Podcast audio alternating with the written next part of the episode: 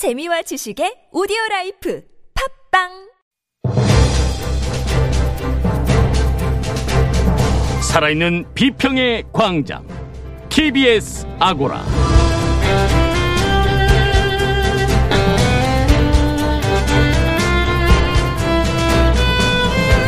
안녕하세요. TBS 아고라 송현주입니다. 아직 불씨는 남아있지만 의사들과 의대생들의 집단 행동이 거의 마무리됐습니다.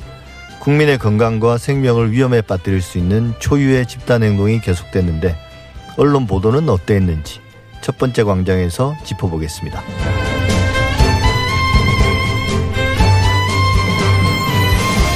2차 재난지원금은 선별적으로 지급하는 것으로 결정됐습니다. 지난 봄 1차 재난지원금 때와는 달리 지급 기준이나 지급 대상이 상당히 복잡합니다. 두 번째 광장에서는 2차 재난지원금 지급의 구체적인 내용, 그리고 이런 결정의 배경과 원인에 대해 알아보겠습니다. TBS 아고라 지금 시작합니다.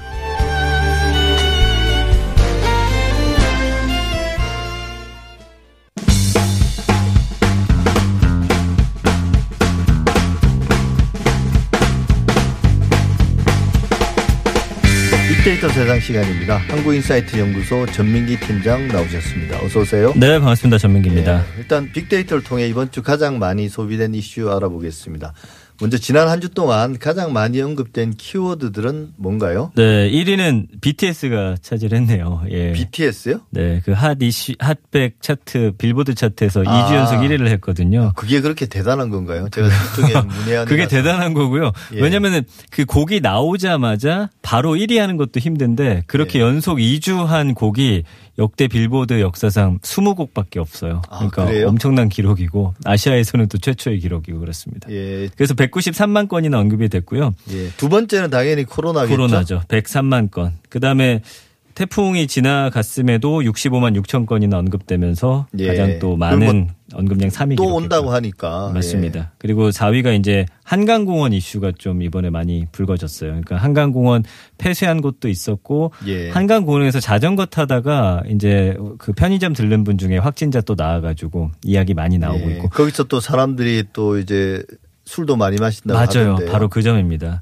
그리고 5위는 뭐 추미애 연관인데 그 11만 아들 건 정도. 군대 휴가 이 문제 때문에 그렇습니다. 기사들은 엄- 어마어마하게 많이 쏟아졌죠. 그 실제로는. 작년 조국 전 장관에 비해서 언론에서 다루는 그런 빈도수는 비슷한데 예. 관심도는 좀 그때보다 국민들의 그 관심도 좀 예. 떨어진 것 같아요. 예, 그런 예. 상황입니다.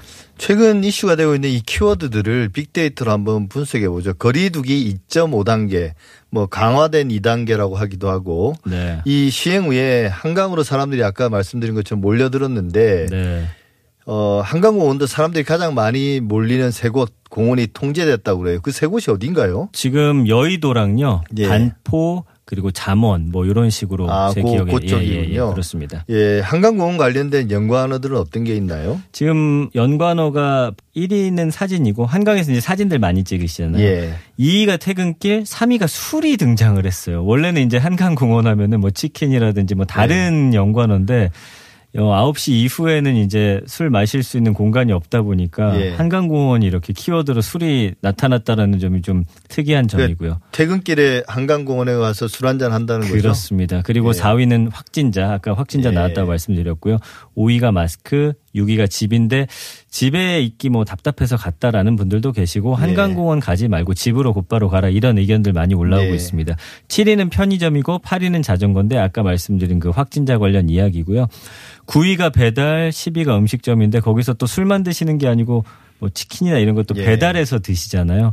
그래서 이번에 배달 앱 보니까 한강공원 근처에서 하면은 좀 자제 요청하는 문구도 뜬다라고 했는데 그런 이야기들이 좀 어, 많이 오고 갔습니다. 예, 이번 주에 뉴스 보니까 뭐 네. 그 한강공원에서 이제 술 마시는 이야기가 많이 지적이 됐는데 네. 재택근무를 하니까 낮에 만나서 또 술을 마신다고 그러네요. 맞아요. 그것뿐만 아니고 요즘에 그 모텔이라든지 뭐 호텔 예. 이런 쪽으로 예약률이 확 높아졌대요. 도시 쪽에. 그래서 예. 이제 거기 친구들하고 가가지고 아예 방 잡고서 술 마시는 분들도 많다고 합니다. 네. 네, 감성어 분석 보면은 긍부정 비율이 28.3 대 41.5.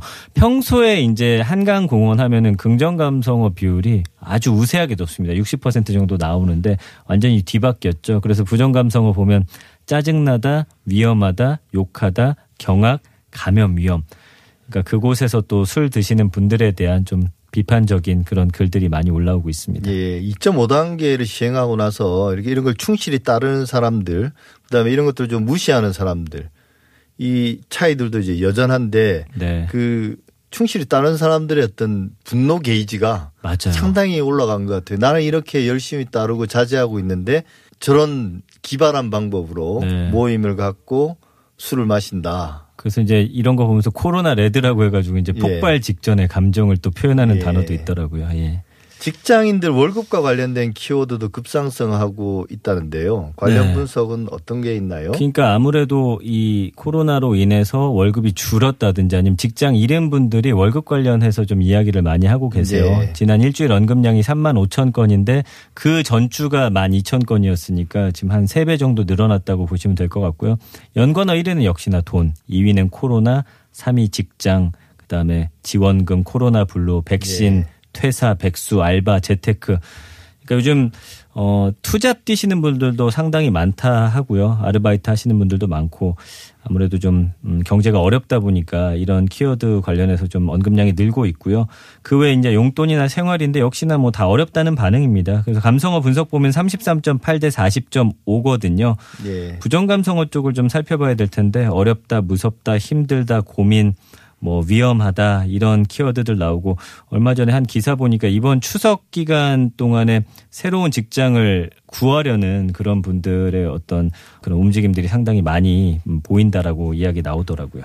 예. 이번에는 이제 국민들이 가장 많이 본 뉴스는 어떤 건지 한번 살펴볼까요? 파이낸셜 뉴스고요. 1위는 107만 명 정도가 본 기사입니다. 예. 또 태풍 온다, 11호 노을, 12호 돌핀도 한반도 행 이렇게 물음표가 붙은 기사인데 사실은 아직은 그 태풍이 만들어지진 않았습니다. 근데 이름을 미리 이제 만들어 놓잖아요. 그러니까 예. 어, 9호, 10호 태풍이 연이어 오다 보니까 그 다음 태풍이 언제 올지 뭐 올 수도 있다 이런 기사에 많은 분들이 좀 관심을 가졌던 것 같습니다. 댓글이 가장 많이 달린 이슈는 어떤 건가요? 엔사 같은 경우는 1위가 1만 400여 개의 댓글이 달렸고요. 중앙일보 기사고 장애인 부친 지분 1%, 추장관 아들 차량 99대 1 미스터리라는 그런 기사였어요. 이번 주에 워낙 의혹 을 이렇게 이슈화하는 기사들이 상당히 많았잖아요. 이거는 예. 뭐냐면 어, 추 장관 아들이 지난해 자동차 구매하면서 장애가 있는 아버지 그 서 변호사하고 99대 1 비율로 공동 지분을 뭐 설정해서 뭐 차를 샀다 그러면서 예. 장애인 혜택 받기 위한 꼼수 세테크다 야당은 이렇게 공격을 했더라고요. 근데 이제 댓글 보니까 실제로 차를 살 때는 이렇게 사야 된다라는 그런 글들이 올라오더라고요. 그 그러니까 어떤 이유로 그런 건가요? 장애인 차량을 사기 위해서는 약간 보호자처럼 일반인과 그 장애인 분의 아. 공동 명의 형태로 사는 경우가 일반적이라는 뭐 그런 아, 댓글들이 그러니까 장애인이 100% 지분을 가지는 형태로 차량을 구매하지 않는다는 거네요. 일반적으로 그렇게 많이 산다라고 이제 예. 실제로 구매한 분들이 좀 댓글을 많이 예. 다셨더라고요. 그러니까 이게 뭐 특별한 케이스는 아니라는 거네요. 그렇습니다. 그럼 이게 미스테리도 아니잖아요. 근데 이제 제목을 이렇게 뽑았죠. 예. 예. 2위는 이제 9,300여 개 댓글 달린 아시아 경제 어, 기사고요. 2차 긴급재난지원금 미취업 청년 50만 원 일시금 받는다. 정부가 미취업 청년들에게 1인당 50만 원을 뭐 지급하기로 했다라는 기사인데 이것과 관련해서는 좀 비판적인 글들이 많더라고요. 그러니까 예. 이거를 왜 또 이 청년들에게만 주냐라든지 뭐 약간 이런 선별적으로 주는 거에 대해서는 약간 부정적인 여론이 좀 더 많은 것 같습니다. 예, 2차 긴급 재난 지원금 관련해서는 두 번째 광장에서 또 이야기 나눠볼 예정입니다. 다음은요? 어, 디사 같은 경우는 1위가 16,000여 개 댓글 달렸고요. 뉴스원 기사고 의협 의대생 구제하라 의사국시 8일 강행시 합의문 파기 시사. 역시나 뭐 의협과 정부 간의 갈등과 관련한 이야기였는데 여기에 대해서는 국민들 당연히 이제 의사들 좀 비판하는 목소리가 훨씬 높은 상황입니다. 그리고 2위는 15,000여 개의 댓글이 달린 연합뉴스 기사고요. 박대출 광화문 집회 관련 확진자 한 명도 안 나왔다. 이런 발언을 했다고 해요. 예, 근거는 뭔가요? 근데 저도 궁금하던데. 그게 보니까 읽어봐도 그런 근거는 제가 정확히 못 봤는데 광화문 집회는 어쨌든 이 재확산과는 그냥 무관하다라는 그냥 일방적인 좀 주장이었던 것 같아요. 그래가지고 아니 근데 예. 이게 14일부터 18일까지 닷새 그렇죠. 동안 안 나온 거지만 맞아요. 잠복기가 있고 그 뒤로는 속출했지 않습니까? 맞습니다, 맞습니다. 그러니까 그런 거가 관련해서 말이 되느냐라는 식의 이제 예. 비판 댓글이 많이 달린 것이죠.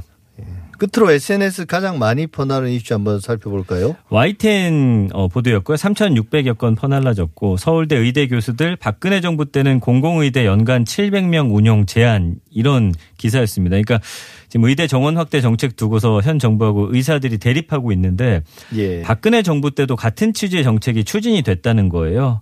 그때 당시에 어, 서울대 교수들이 인원도 늘려야 되고 의대도 좀 만들어야 된다 이런 이야기를 했다라는 것이죠. 그래서 현 정부가 추진하는 공공의료 정책 내용과 거의 같다고 합니다.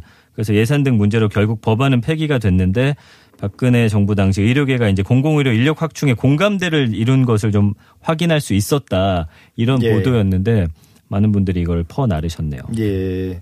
그 거기에 관련해서 저도 기사를 읽었는데 네. 뭐 서울대 의대 교수들의 반박이나 음. 또는 해명은 별로 이제 석연치는 않더라고요. 네. 뭐 누가 봐도 이제 네. 그때와 지금이 다른 거고 음. 그런데 그게 불과 몇 년 안 된 일이니까. 그렇습니다. 지금까지 빅데이터 세상 전민기 팀장과 함께했습니다. 오늘 말씀 감사합니다. 고맙습니다.